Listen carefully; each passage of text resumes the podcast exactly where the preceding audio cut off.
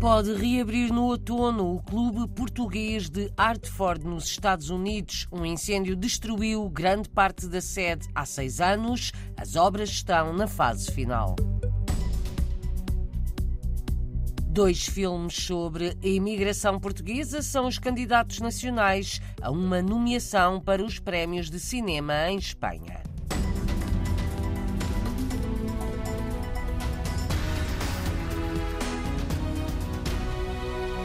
O clube português de Hartford, nos Estados Unidos, pode reabrir nos próximos meses. A direção acredita que as obras estejam terminadas para o clube voltar a abrir portas em outubro, seis anos depois do incêndio que destruiu grande parte da sede. A presidente do clube, Carla Juvencio apela a donativos para pagar o que falta e tem esperança de que em dois meses as atividades possam voltar à sede. Se Deus quiser, em outubro estaremos abertos. O que é que estão a fazer neste momento como campanha de recolha de fundos? Nós estamos a fazer conta de ter outra angariação de fundos no final do verão, ou a última semana de agosto ou 1 de setembro, em que vamos telefonar para todos aqueles que já foram sócios do Clube Português ou que são sócios do Português para, por favor, fazer uma doação. O clube tem à volta de 600 sócios. Falta algum dinheiro para concluir as obras e comprar o recheio para o Clube Português de Hartford, no estado norte-americano do Connecticut. Carla Juvencio faz na RDP Internacional o ponto de situação das obras. A eletricidade já está a 70%, a canalização está a 80%, o sheetrock e as placas de gesso já estamos também aí a 80%, estamos mesmo a caminho. A seguir vai ser eh, terminar as paredes. Quando é que prevêem que possa estar pronto? Quanto dinheiro é que já arranjaram e quanto é que vos falta? Angariamos 150 mil dólares e falta outros 150. Com esses 150 que nos faltam, dá para nós pormos um elevador, porque neste momento nós infelizmente temos muitos idosos na nossa comunidade. Temos também, infelizmente, muitas crianças e adultos que são incapacitados, que têm deficiências e que gostam muito de vir ao clube às festas e aos eventos que nós temos. Entretanto, esse dinheiro que nós precisamos também inclui um orçamento inicial para o clube de 50 mil dólares para as despesas de mês a mês. Por isso, para a construção em si, está a faltar mais ou menos 50 mil, mas os 150 para tudo aquilo que precisamos fazer. A comissão antiga também já tinha angariado dinheiro. Toda a gente nos pergunta quando é que vamos abrir.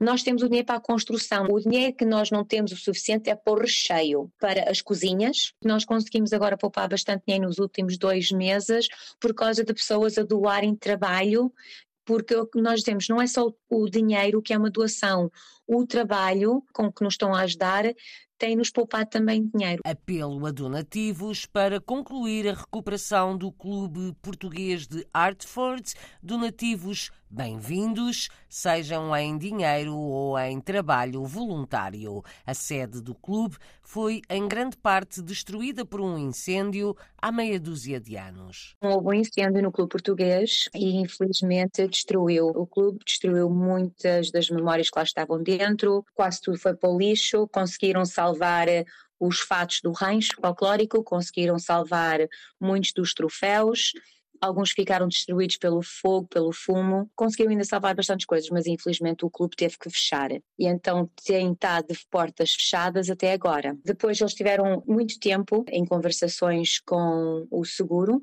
Infelizmente, o dinheiro que foi pago pela seguradora não chega para a reconstrução. Neste momento há uma nova direção que é liderada por mim. Iniciamos a construção o ano passado, em agosto. As obras duram há um ano. Carla Juvencio, presidente do Clube Português de Hartford, nos Estados Unidos, acredita que a sede recuperada possa reabrir portas em outubro, mas ainda falta algum dinheiro. As atividades foram celebram-se mantente com o rancho folclórico a ensaiar no salão da Igreja de Nossa Senhora de Fátima, onde também são dadas aulas de português. As festas vão acontecendo, acima de tudo, para angariar dinheiro para as obras. A próxima é daqui a pouco mais de uma semana. O Portuguese Heritage Day, que é no Harvard Athletic, é no dia 26 de agosto que é o do futebol. O Portuguese Heritage Day, que é onde nós vamos mostrar o orgulho de ser português. Pois em setembro também tem uma festa já programada. 16 de setembro, a festa do um, o Car Show,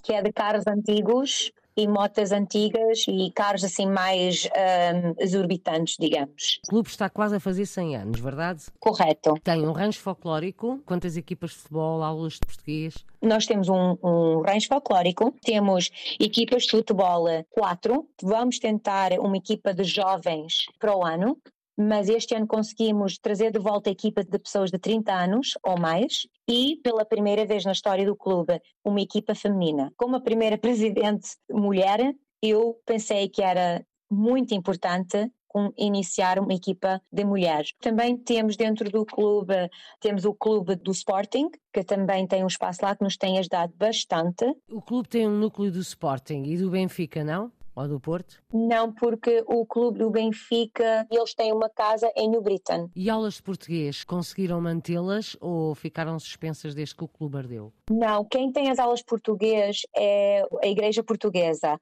O que nós gostaríamos de fazer é ter aulas, agora quando nós a reabrirmos, de inglês para pessoas que não falam inglês, que são portugueses. Projetos do Clube Português da cidade norte-americana de Hartford foi, em grande parte, destruído por um incêndio há seis anos. As obras de recuperação estão na fase final, de acordo com Carla Juvencio, presidente do clube.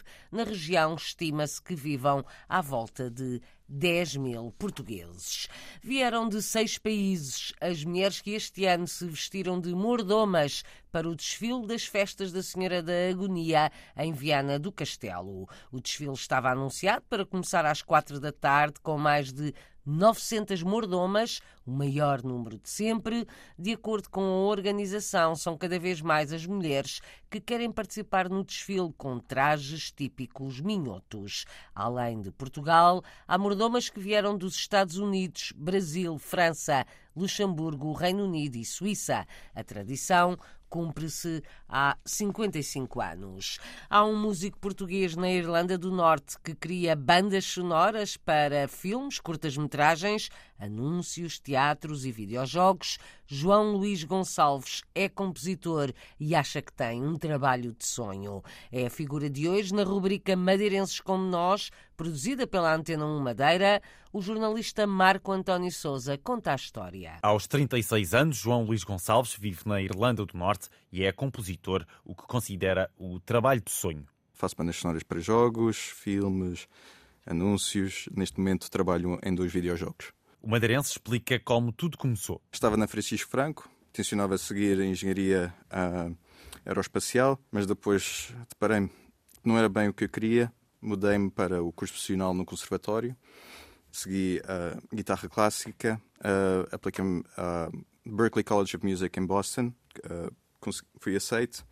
Decidi voltar para Portugal, pois não me associava bem com a cultura lá. Em Portugal comecei a desenvolver a minha carreira, não havia muitas oportunidades e para negociar uma filosofia diferente do que lá fora e portanto era difícil fazer uma vida do que eu estava à procura de fazer. Então fui para Dublin, a viver lá por uns uh, cinco anos tive vários trabalhos, eu chamava os meus uh, day jobs, porque à noite eu regressava à casa e trabalhava em, em bandas sonoras, mas também fui lá que conheci a minha mulher, a Les, e ela é da Irlanda do Norte. Então, como eu trabalho remotamente, decidimos ir para lá e estou agora a viver lá e trabalho remotamente para uma empresa no Canadá e para uma empresa local também. Como é que se inspira para estas bandas sonoras?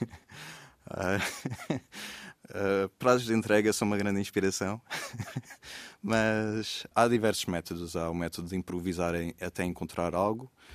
Há o, método mais raro, para mim, pessoalmente, é aquela, aquele relâmpago de inspiração eu não posso esperar por isso, portanto tenho sempre a, a, tentar encontrar alguma coisa. Portanto, pode ser improvisação, pode ser o espontâneo relâmpago, que é raro, ou então fazer brainstorming, descobrir o que é que eu não quero. E quanto a objetivos para o futuro? Tenho o meu trabalho de sonho, full time, é um jogo indie, tem uma história brutal. O facto de poder contar uma história tão boa quanto essa já é um sonho. E sou pago para fazer isso. Pá, é, é, excelente. João Luís Gonçalves, a viver na Irlanda do Norte. Madeirenses pelo mundo, madeirenses como nós. Um trabalho da Antena 1 Madeira para ouvir também nesta rádio ou em RTP Play.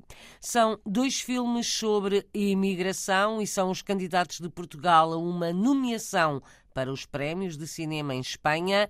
Alma Viva, da luso-francesa Christelle Alves Meira, é candidata a uma nomeação na categoria de melhor filme ibero-americano.